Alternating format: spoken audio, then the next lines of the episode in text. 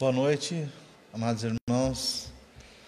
A graça e a paz do nosso Senhor e Salvador Jesus Cristo. Mais uma vez estamos nos reunindo para compartilhar uma palavra do coração de Deus.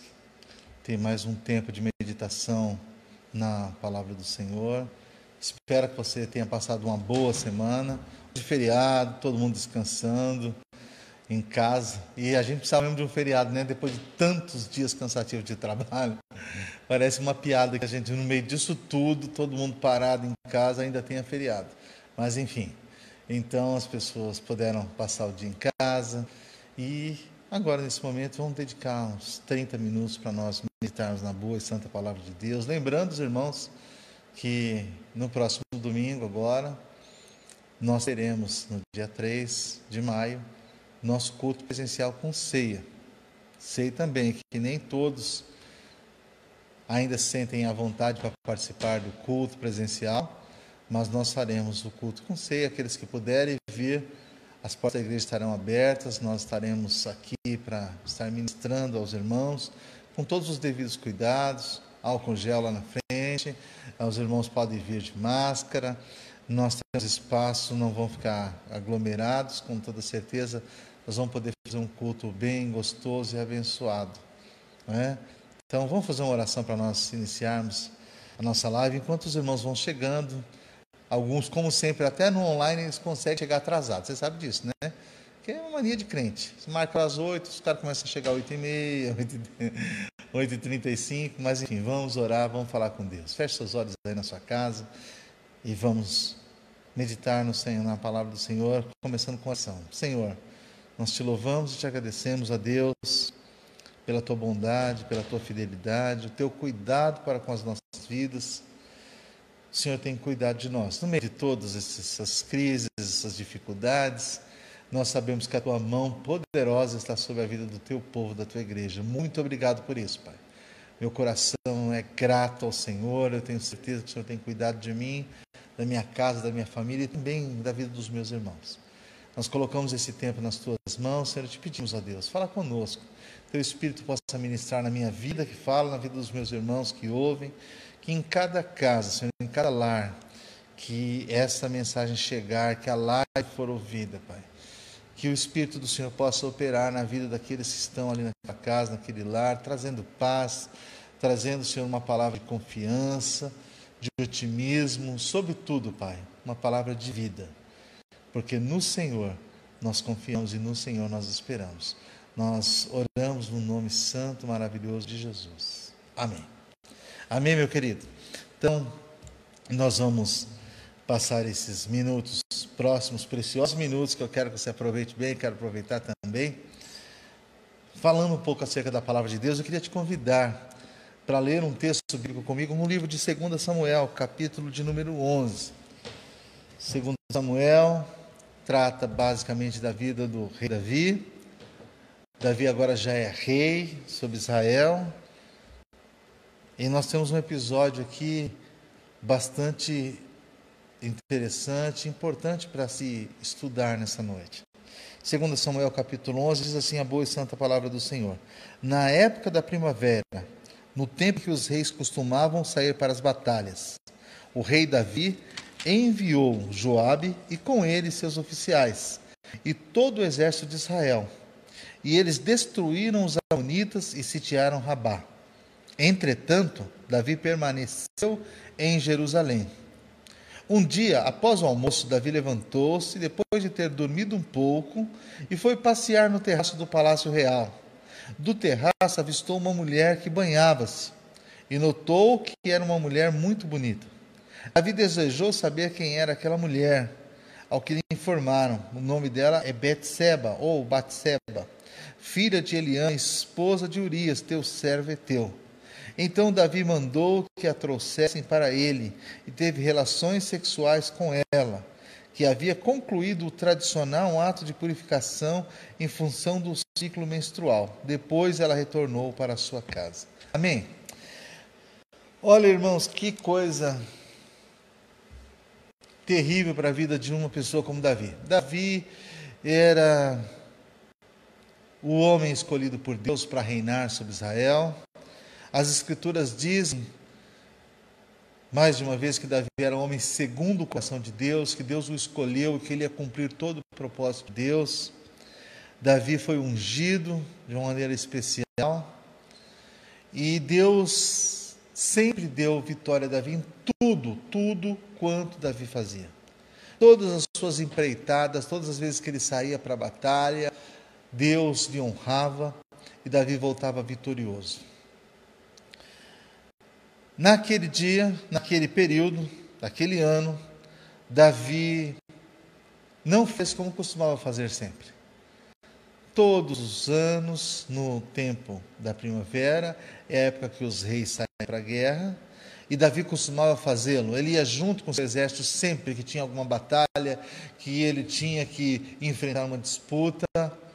Ele, como líder maior da nação, ele ia junto do seu exército, ele ia à frente. É ele que gerava no seu exército a confiança de que Deus era com eles. Era ele que podia entrar e sair e ter a garantia de vitória. Quando o exército olhava para Davi, eles se sentiam fortalecidos, se sentiam encorajados, eles se sentiam animados. Eles sabiam: nosso líder está aqui, Deus está com ele, portanto, nós sairemos vencedores mais uma vez. Mas daquela vez foi diferente. Naquele ano, no tempo em que os reis saem para a guerra, Davi chamou o seu general de guerra, Joabe, e confiou a Joabe o comando do exército, confiou a Joabe a, aquela batalha. Ele deveria sair contra os amonitas em Rabá. Davi não iria. Daquela vez, Davi ficar em casa. Não sei, sabe, irmão, se Joabe chegou a questionar o rei Davi sobre aquela forma de agir de Davi. Davi, por que você não vai conosco? Nós precisamos de você. Talvez Joabe tenha questionado Davi, ou não, simplesmente achou natural o rei está delegando, eu tenho capacidade, eu vou para frente e vou tomar a cidade. A verdade, irmãos, é que Davi estava tomando um período de férias. E é sobre isso que eu quero falar nessa noite, sobre férias perigosas. Há cerca de 20 anos atrás, Deus me deu essa mensagem. Eu estava chegando do trabalho, vinha subindo do metrô para casa, e quando a gente caminha meditando na palavra, eu estava pensando num texto bíblico e parece que um sopro do Espírito Santo veio ao meu ouvido dizendo só essa, essas duas palavras: férias perigosas. Férias perigosas. Eu ouvi de forma audível: férias perigosas. E imediatamente isso me levou a pensar em Davi no tempo que ele deveria sair para a guerra. Eu corri para casa, cheguei em casa, abri o texto bíblico e fui ler, fui estudar esse texto, me debrucei sobre ele e comecei a meditar e pensar quantos prejuízos nós causamos para nós mesmos e para os outros quando nós deixamos de estar no lugar certo, quando nós deixamos de assumir as nossas funções, quando nós abrimos mão da nossa posição, da posição que Deus nos deu, quando nós delegamos de forma irresponsável para outras pessoas fazer aquilo que nós é que fomos chamados para fazer. Nesses dias em que nós temos visto tantas pessoas em casa sem poder sair para trabalhar, já tem pessoas que passam de 30 dias em casa de maneira forçada, é lógico, por conta de uma determinação do governo, do prefeito. Então, muitas pessoas tiraram férias forçosas, não porque elas queriam. E até nós na igreja ficamos todo esse período sem ter cultos presenciais. Fizemos o primeiro culto presencial no, no último domingo, em que as portas estavam abertas, mas as pessoas não vieram. Não sei também por que motivo, mas assim, já existe a possibilidade de frequentar a igreja. Mas o nosso grande problema é que a gente acaba assumindo as férias, que no primeiro momento elas são forçadas. Ninguém queria estar afastado do trabalho, afastado da igreja, ninguém queria estar afastado dos amigos, mas com o passar dos dias, os dias vão passando as semanas e as pessoas vão se acomodando naquela posição. E chega um momento que elas já sente que aquilo é normal, se tornou um hábito.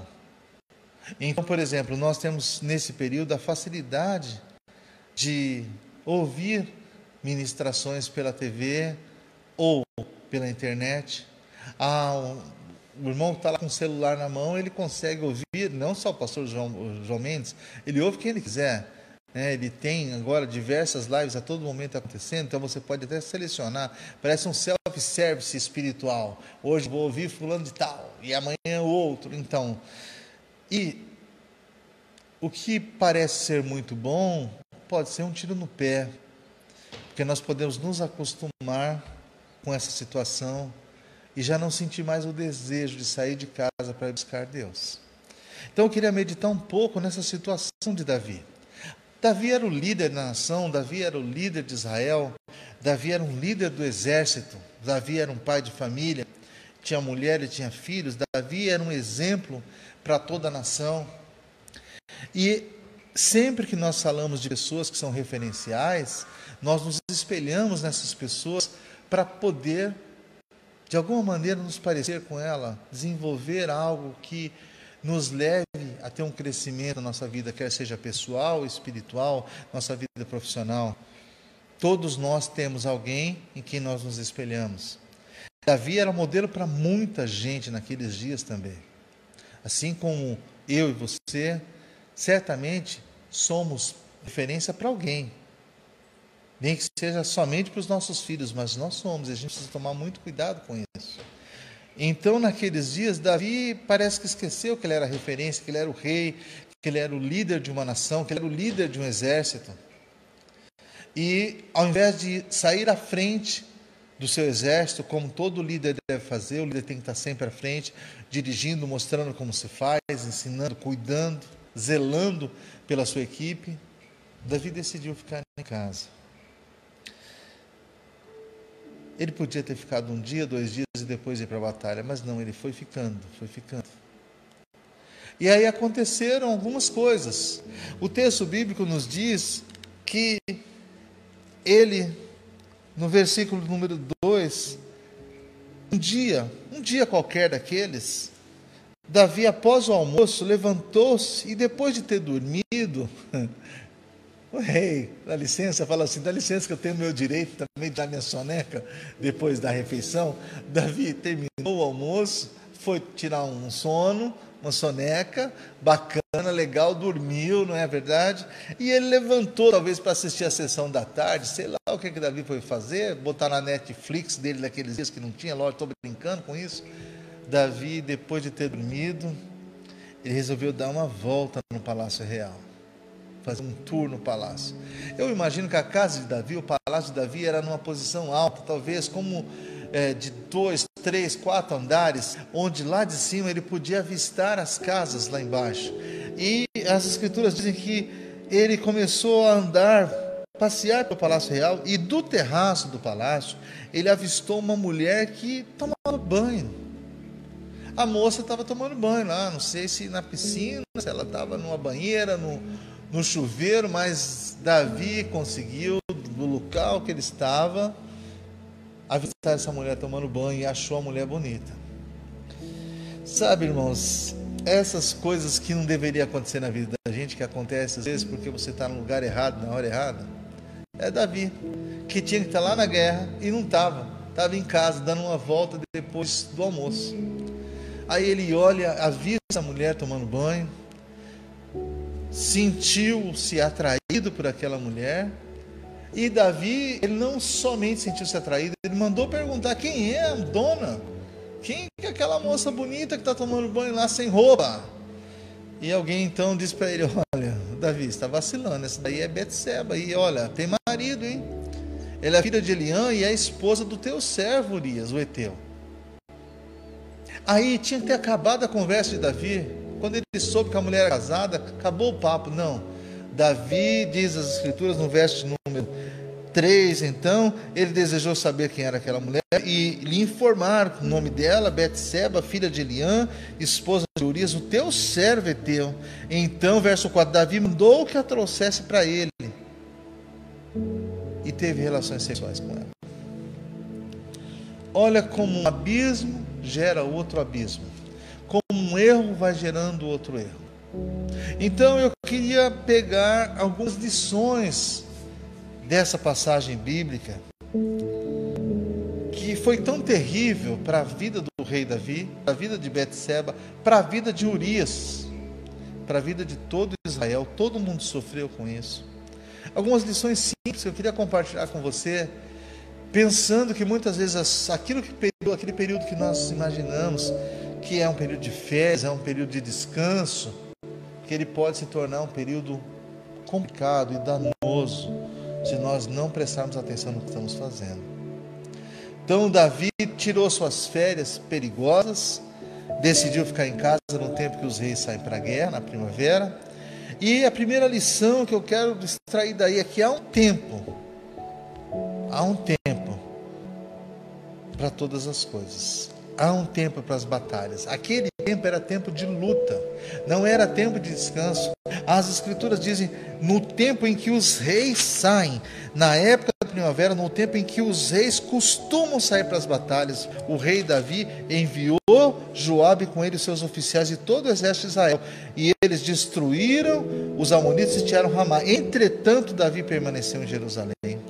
Há um tempo para você sair para a guerra. Aquele tempo era tempo de Davi ir para a guerra, não era o tempo dele estar em casa, não era o tempo dele estar descansando.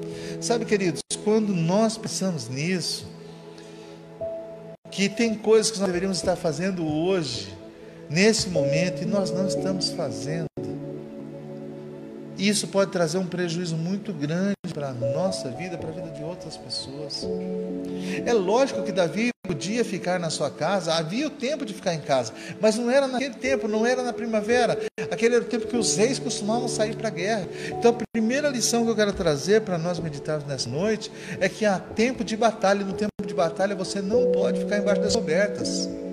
Sabe, no tempo que está passando um aperto na sua casa, as coisas são difíceis, não é tempo de você ficar jogando videogame, não é tempo de você ficar assistindo programas de televisão, programa político para ficar é, discutindo se o, se o presidente está certo, se o, o, o ministro que está certo, se é o governador, se é o prefeito. Não é problema seu, não é problema meu, não é problema nosso nesse momento. Às vezes é o nosso tempo de trabalhar, é o nosso tempo de batalhar, de fazer coisas que são importantes e nós estamos deixando para cuidar de assuntos secundários que às vezes não tem nenhuma importância para nós. No tempo de sair para a guerra, no tempo que os reis saem para a guerra, é o tempo que o sujeito tem que ir batalhar pelo pão dele, trabalhar para pagar suas contas, e às vezes ele está indo atrás de time de futebol. Quantos colegas já perderam emprego porque eles faltavam para ir assistir jogo de futebol em outra cidade? Ah, as pessoas perdem emprego no carnaval porque na, nos dias de trabalho eles faltam um atestado de 4, 5 dias para justificar, falar que estava doente, quando na verdade eles foram para festas. No tempo que os reis saem para a guerra, você tem que sair para a guerra, você tem que saber o tempo de trabalho é tempo de trabalho. Quantos pais o tempo de cuidar dos seus filhos, ao invés de estar perto do menino, está sendo referencial para ele, está ajudando essa criança a se desenvolver, a olhar o seu pai com admiração e, e, e ter um referencial para que possa desejar trabalhar no futuro, que ele possa crescer. O cara sai com os amigos e deixa os filhos sendo orientados por terceiros, por outras pessoas na rua. As mães, da mesma maneira que poderiam estar orientando melhor as suas filhas, elas acabam deixando isso de lado.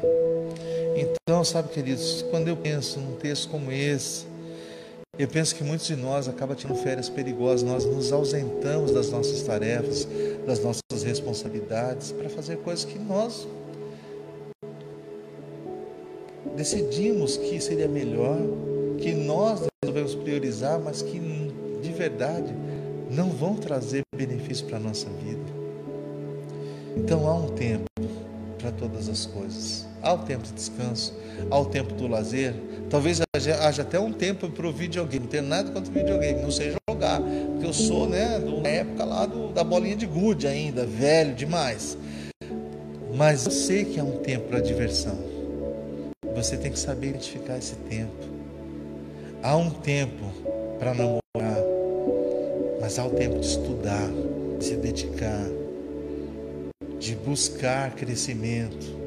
Há um tempo, meu irmão, para você dormir duas horas a mais no dia, três horas a mais. Mas há o tempo de levantar de madrugada também para trabalhar, para não chegar atrasado, para não dar motivo para os outros falarem. Enfim, nessa lição de Davi nós descobrimos que ele não soube identificar o tempo da batalha. Nesse momento, um tempo de batalha para muita gente. Tem pessoas que estão até lutando pela vida. É um tempo diferente. Segunda lição que esse texto me traz é que nesse tempo de batalha, muitas vezes ao invés de assumir a nossa posição, nós estamos delegando, passando para outras pessoas uma responsabilidade que é nossa. Veja bem, durante muitos anos trabalhando no, no meio corporativo e fazendo cursos e mais cursos, é, de recursos humanos, uma das coisas que sempre estava em pauta era a nossa capacidade de delegar, de cuidar de coisas mais estratégicas e delegar aquilo que não era o mais importante para que outras pessoas o fizessem. E eu não tenho nada contra a delegação, muito pelo contrário. Mas tem coisas que eu e você que nós não podemos delegar. Tem posições que são nossas, você não pode abrir espaço para outra pessoa fazer algo que só você pode fazer. Veja bem, que naquele tempo que os reis saem para a guerra, as escrituras dizem que Davi enviou Joabe e com ele seus oficiais de todo o exército de Israel. Quem é que estava à frente do exército? Joabe. Quem era o referencial do, do, dos soldados? Joabe. Então, aquela posição, Davi não podia ter passado, ele delegou até de maneira irresponsável. Muitas vezes nós fazemos isso também, nós não queremos nos envolver em algumas coisas, então a gente começa a delegar. Primeiro você arruma uma desculpa, fala que você precisa ter mais tempo, priorizar coisas mais importantes, e aí você, sem perceber, acaba abrindo mão de situações que são muito importantes à sua presença. Então veja, é engraçado até umas coisas tão simples e tão bobas, né? Eu me lembro que quando eu comecei a ouvir o Evangelho, muitas vezes eu ouvi o meu pastor falando sobre a pessoa que deve sentar ao seu lado, quando você é o motorista do seu carro, quem deve sentar do lado do, do motorista. E ele dizia que aquele espaço, falei assim, você que está aqui, meu esse espaço é da sua esposa. Não deixe outra mulher sentar no banco da frente ao seu lado. Esse espaço é da sua esposa. Parecia uma coisa simples e inocente, mas se você não tomar cuidado, você começa a colocar outras pessoas naquele lugar e logo, logo você passa a confundir as coisas. Então, cuidado quando você abre mão da sua posição. Cuidado. Veja que até exemplos bíblicos nós temos disso. Sara na época ainda Sarai não podia ter filhos. Abraão estava envelhecendo, queria muito deixar descendência. Qual foi a ideia de Sarai? Vou terceirizar o serviço de quarto. Ela olhou para a serva egípcia que ela tinha, Agar, e falou para o marido Abraão: Olha, eis aqui a minha serva, deita com ela. Porventura não vai ter ela filhos, e esse filho será meu? ela delegou para outra uma posição que era dela. E olha o prejuízo que deu. Até hoje, a luta entre os povos por conta disso. Porque Deus falou: Olha, Agar, eu vou cuidar do filho dela, mas ele vai ser, Ismael vai ser como um jumento selvagem. São férias perigosas. Às vezes a pessoa não assume o seu lugar e ela deixa vago para outra pessoa assumir. Davi estava fazendo isso deixou Joabe no lugar dele. Joabe era um homem de confiança, é verdade, mas não era para Davi delegar. Quantas pessoas dizem lá, às vezes o pai fala para o filho: Ah, vai, vai, fica com seu vô, fica na casa do vô. Vô não é pai. Quantos pais, pai e mãe, são relapsos? Eles querem curtir a vida, então eles pegam as crianças e jogam na casa dos avós, dos tios. vão lá na frente, muitos deles têm um prejuízo muito grande. Ah, você não confia no, no, no pai, na mãe, confio, claro que sim. Mas a responsabilidade de cuidar dos meus filhos é minha. Nunca foi dos meus pais, nem dos meus sogros, minha sogra. Então, às vezes, a gente vai delegando para outros cuidarem. E quando você percebe, o seu filho está falando como o outro. Eu lembro de um membro da nossa igreja que um dia chegou em casa e pegou a filhinha dele novinha, não sei se tinha dois anos, três anos, falando palavrões. E ele falou: Como? Nós nunca falamos palavrão em casa. E ele descobriu, quando eles saíam para trabalhar, a empregada falava palavrão e a menina estava aprendendo. Eles estavam delegando a educação da filha pequena para uma pessoa que não tinha o mesmo comportamento e os mesmos compromissos cristãos que eles. E eles tiveram que trocar pregado. Então, muitas vezes, amados, nós estamos como Davi, delegando uma tarefa que é nossa. Nós tiramos férias e deixamos que alguém cuide daqueles assuntos para nós. Isso são férias perigosas, isso vai trazer problema. Certamente para a minha vida traz problema para a sua. Tem coisas até engraçadas. Eu, eu brinquei com a questão do, de Sara terceirizar o serviço de quarto, mas parece bobagem, mas é, isso parece tão comum as pessoas elas vão abrindo mão, não quer ficar perto. Então, o vô que tem que cuidar do filho, porque o, o, o, o pai vai jogar futebol e a criança tem que ficar na casa dos avós. Eles vão para o baile, vão para a festa, deixam as crianças com os avós. Bom, enfim. Terceira lição. Quando você é, não sabe assumir a sua posição direitinho, você fica fora da sua posição, isso te torna uma pessoa frágil. Quando você não está no lugar que Deus te colocou, veja só. Um dia após o almoço, Davi levantou-se depois de ter dormido um pouco, passear do terraço no Palácio Real. E do terraço ele avistou uma mulher que banhava. Se notou que a mulher era bonita. Davi estava fora do lugar dele. Isso deixou fragilizado. Não era para ele estar ali. Nesse momento, Davi deveria estar vendo homens guerreando, homens brutos com espada e lança na mão. Agora ele está lá, sossegadão, tomou banho dele, almoçou, deu uma cochilada, descansou e agora ele está dando uma volta relaxadamente. Ele é uma presa fácil, fácil. Não para Etseba fácil para Satanás, fácil para o inimigo da nossa alma. A mulher estava lá na casa dele, foi ele que botou os olhos de cobiça sobre ela. Então as escrituras dizem assim: Davi desejou, depois que ele viu que a mulher era muito bonita, ele desejou saber quem ela era. Quem é essa mulher? Pega informações dela para mim, traz o currículo da moça, quero saber quem ela é. Sabe, querido, quando você está fora do seu lugar, tudo, tudo, tudo vai te deixar mais fragilizado, fora da sua posição. Quando eu estou no meu lugar, sabendo quem eu sou, é mais fácil para eu me guardar. Às vezes a gente se coloca num lugar que não é o nosso. Veja só, Davi está lá, no tempo que deveria estar na guerra, ele está andando pelo palácio real. No tempo que você deveria estar na sua casa, às vezes você sai para o happy hour com os colegas do trabalho. Ah, sexta-feira, sextou, como todo mundo diz, sextou, pastor, vou, né, ninguém é de ferro, vou dar uma volta com os colegas para o happy hour.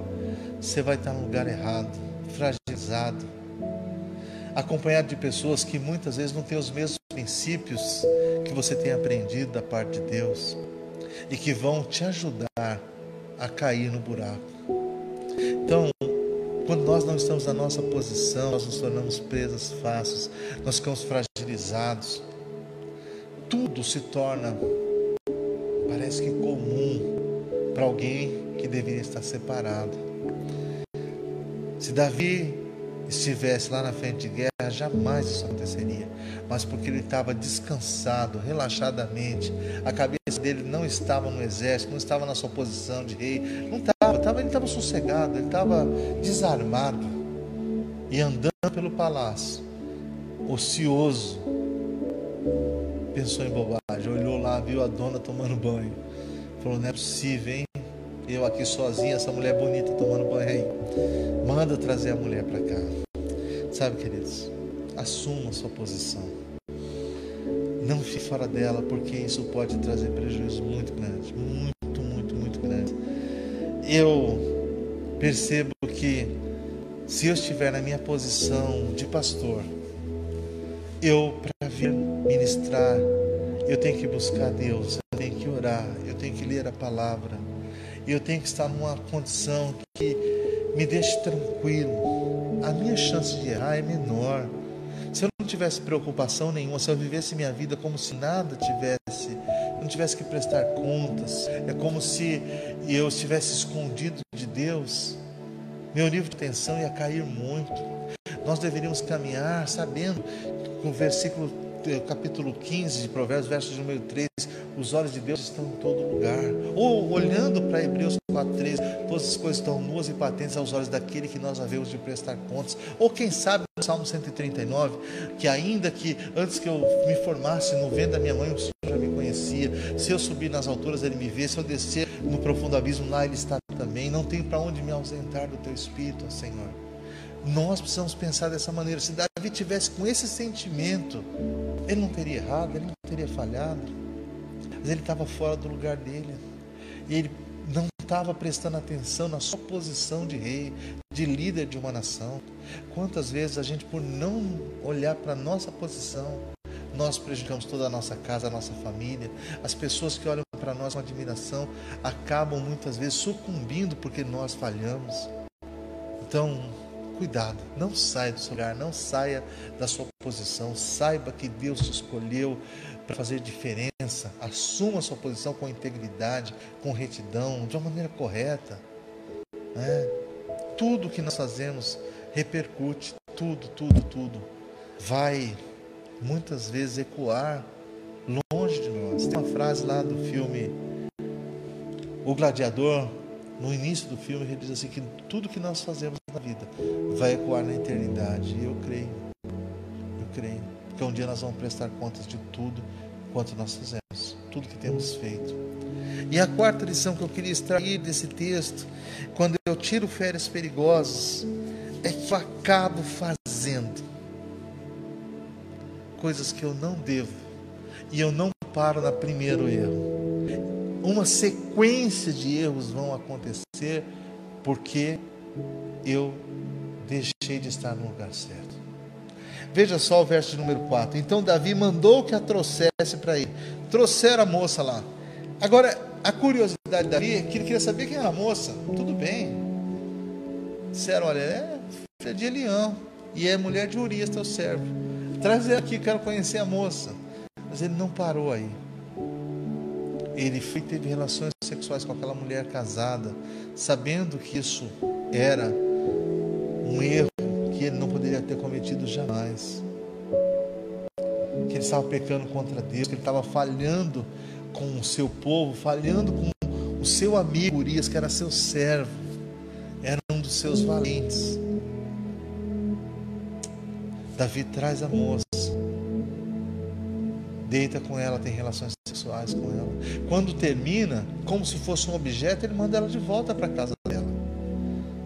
Só que passam uns dias, a mulher diz para ele, manda um recado, fala assim, estou grávida, Davi. Aquela visitinha, sabe, no período de férias sua, gerou um problemaço para nós. Aí Davi vai e erra mais uma vez. Ele manda chamar Urias, imediatamente o marido da mulher, e tenta seduzir Urias para que Urias vá para sua casa ter relações com a sua esposa. Mas Urias era melhor do que Davi. Urias falou assim: Olha, eu não posso ir para minha casa deitar com a minha mulher enquanto o exército está no campo, enquanto meu senhor Joabe está em tendas. A lição que Urias deixa para Davi é tremenda. Davi, então, não contente, bebedou Urias para ver se ele ia, depois de tomar uma, se ia para casa. Urias não foi. Então, Davi faz pior: ele prepara uma carta, põe nas mãos de Urias, manda levar para Joabe general do seu exército, para que Joabe o coloque, coloque Urias. Urias, sem saber, estava levando o seu a ordem da sua morte, para que Joabe o coloque na frente de batalha, para que ele fosse atingido. Então veja que Davi foi quebrando os mandamentos, queridos. Ele quebrou de uma vez em sequência, né?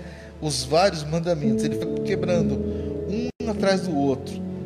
Primeiro foi violentando o sexto, o sétimo, o nono e o décimo mandamento. Foi fazendo de tudo. Cobiçou, ele adulterou, ele foi homicida, ele fez de tudo que não podia. Tentou lá levantar um falso testemunho, ia tentar provar que o, filho era de outro, né? Uma sequência de erros. Salmo 42, verso 7 diz: Com abismo chama outro abismo a cataratas águas. Veja que férias perigosas pode trazer para mim e para você. Quando nós não estamos no nosso lugar, no lugar que Deus separou para nós. Quando nós não entendemos a nossa posição, quer seja de chefe de família, quer seja na empresa que te colocaram numa posição de liderança, quer seja na igreja, no ministério.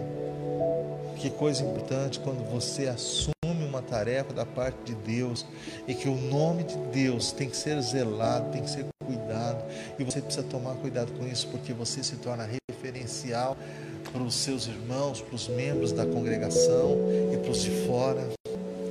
Quando nós nos esquecemos disso tudo e tiramos por conta própria as nossas férias perigosas, o prejuízo é muito grande. Eu espero em Deus que nesse período todo que nós estamos vivendo de tanto afastamento do lugar da congregação, porque muitas pessoas batem no peito e dizem assim, mas a igreja somos nós, eu sou a igreja, eu sou o templo de Deus, é verdade. Oh, o livro de Crônicas diz lá, segunda Crônica 6, 18, habitaria Deus em templos feitos por mãos humanas, diz que nem os céus dos céus podem conter a glória do Senhor, quanto mais as casas que eu edifiquei, dizia Salomão, é verdade. Deus não habita no templo, Ele habita em nós, Ele não habita nas paredes. Mas quando nós nos nós nos congregamos, é para que um fortaleça o outro, é para que juntos nós possamos ser o corpo de Cristo. E quando a gente começa a assumir uma posição de que não quero mais, se torna muito perigoso. Então, eu já ouvi esses dias assim, ah, eu não sinto mais vontade de ir para a igreja. A pessoa falou para mim, eu não sinto mais desejo. Não sinto falta. Ah, eu estou tranquilo, não sinto falta. E não me sinto errada também não. Não sinto que isso é, é pecado, porque eu estou bem com Deus. Esse é o grande engano que às vezes acontece conosco. Nós achamos que está tudo bem quando as coisas já foi para o buraco faz tempo. Então não tire férias perigosas. No tempo da batalha, vá para frente de batalha. No tempo de você cuidar dos seus filhos, cuide deles. O tempo de arrumar sua casa, arrume a sua casa. No tempo de sair de madrugada para trabalhar, vá mesmo que esteja chovendo. Ah, está frio, vá no frio, não tem problema. No tempo de você cultuar a Deus, cultua a Deus. Preste culto. Tempo da adoração, dobre os seus joelhos, adore, ore. Sabe, queridos, às vezes as pessoas, quantas vezes já vi isso, na hora do culto, a pessoa fica trocando mensagem com outra no WhatsApp, às vezes fazendo piadinhas. No tempo que os reis saem à guerra, não fique em casa, não tire férias perigosas. Que o Senhor Deus tenha misericórdia das nossas vidas, que Ele nos fortaleça nesses dias, que nos ajude, né? Eu pude, pela misericórdia de Deus, voltar a trabalhar no dia 29. Agora, trabalhei dois dias, depois de tantos, tantos dias parados, meses sem trabalhar. Dois dias foi liberado para mim trabalhar. E eu fui, voltei muito cansado para casa, dirigi bastante, fiz várias cidades do interior, mas voltei tão feliz. E passei hoje o dia todo digitando os documentos desses dois dias de trabalho. Não descansei ainda. Não estou reclamando, estou feliz porque eu pude voltar a fazer aquilo que eu preciso fazer para sustentar minha família. Tem gente que está agradecendo demais porque está parado. Fala assim, que coisa boa. E ainda o governo vai me dar 600, hein? Vai ter uma ajuda do governo. Não, eu não quero ajuda do governo. A única coisa que eu quero é poder trabalhar. A única coisa que eu quero é poder fazer o que a Bíblia diz que nós devemos viver do suor do nosso rosto, do trabalho das nossas mãos. A única coisa que eu quero é poder no domingo estar junto com a igreja, congregando, louvando e adorando a Deus. Posso fazer na minha casa? Posso. mas aprendi desde muito cedo que a igreja é insubstituível, eu não posso ficar longe dela. Então, estou pedindo a Deus que nos cure completamente, que acabe com essa pandemia, acabe com essa, esse medo generalizado em toda a população. As pessoas estão sofrendo mesmo, tem pessoas com dificuldades, tem pessoas que são mais suscetíveis a, a, a contrair o vírus, é verdade.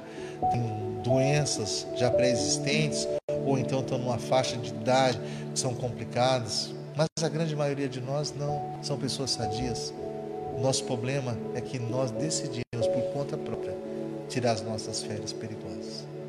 Que o Senhor Deus tenha misericórdia de nós, que Ele nos alerte, nos abra os olhos espirituais e nos fortaleça nesses dias. Que o Senhor te leve, querido, meu querido, minha querida, a você entender isso, a saber que Ele continua sendo Deus, continua no controle de todas as coisas. Jesus Cristo é o mesmo de ontem, de hoje e permanece para sempre. Ele não mudou, continua cuidando de nós. Tem uma maneira de Deus tratar conosco, até no meio dessa pandemia. Eu creio que tem uma peneira grande aí peneirando. E no final de tudo, nós vamos saber realmente aquele que serve é Deus e que não serve. É, Deus vai nos peneirar mas vai nos dar um crescimento também, vai nos ajudar, vai nos deixar marcas que vão nos fortalecer. E quando terminar tudo, nós veremos que nós estamos mais fortes do que estávamos lá atrás. Vamos orar, que o Senhor nos fortaleça, o Senhor nos dê graça, o Senhor nos abençoe e que nós não precisemos passar pelo que Davi passou. Porque depois você vai ver no capítulo 12 que ele recebe a visita do profeta Natan que vai ele repreender da parte de Deus, lhe anunciar que o filho do relacionamento dele com Betseba morreria, porque Deus não aprovou o que ele fez. As férias perigosas geraram morte, geraram castigo de Deus. Que Deus nos perdoe, que Deus nos guarde, que Deus nos abençoe. Senhor Deus nos fortaleça, que Ele faça de nós homens e mulheres melhores que Ele faça de nós pessoas mais sensíveis à Sua voz, ao momento que estamos vivendo. Vamos orar? Feche seus olhos, quero orar com você. Senhor Deus e Pai Todo-Poderoso, nós te agradecemos, a Deus, porque o Senhor continua falando conosco, o Senhor continua nos alertando. A tua palavra é espírito e vida. Que ela possa bater no coração do meu irmão, da minha irmã, trazendo aí conhecimento da vontade de Deus, levando a meditar em realidades às vezes tão duras, Senhor, mas tão necessárias para a nossa vida. Nós não podemos abrir mão daquilo que o Senhor colocou como responsabilidade nossa. Nós precisamos saber o tempo de lutar, o tempo da batalha, Senhor, e o tempo de descanso, saber diferenciar isso. Jamais, jamais delegar tarefas que são nossas que não pode ser passada para outras pessoas. Ajuda-nos, ó Deus, ajuda-nos a assumir a nossa posição da maneira correta. Não nos deixa, Senhor, perder tempo com coisas que não nos edificam nos abençoem. E, sobretudo, Senhor, não nos deixa fazer coisas erradas, Pai. Ajuda-nos, ó Deus, a caminhar em conformidade com a Tua vontade. Afasta de nós todo desejo que não esteja de acordo com a tua vontade, Pai. Toda vontade de fazer aquilo que não lhe agrada, caia por terra no nome de Jesus. Que o Senhor possa nos fortalecer nesse tempo de guerra, que nós estejamos atentos, Senhor, com as nossas armas espirituais ah, em mãos, ó Deus, que nós possamos estar tomando o capacete da salvação, o escudo da fé, Senhor, a espada do Espírito, que é a tua palavra, calçado os nossos pés na preparação do Evangelho da paz, Senhor. Que nós possamos realmente colocar o cinturão da justiça, Pai. Não ter em nenhum momento, Senhor, apego às coisas mundanas, pelo contrário, nós possamos mergulhar mais e mais nas águas do teu Espírito. Ministra meu coração, o coração dos meus irmãos, Pai. Faz da tua igreja mais forte nesses dias, Pai. Nós não queremos tirar férias perigosas. Oh Deus amado, em nome de Jesus. Se alguém já fez, assinou o papel de férias aí, Senhor, rasga as férias desse irmão hoje. Eu te peço no nome de Jesus. Amém. Deus abençoe a todos e até domingo no nome de Jesus.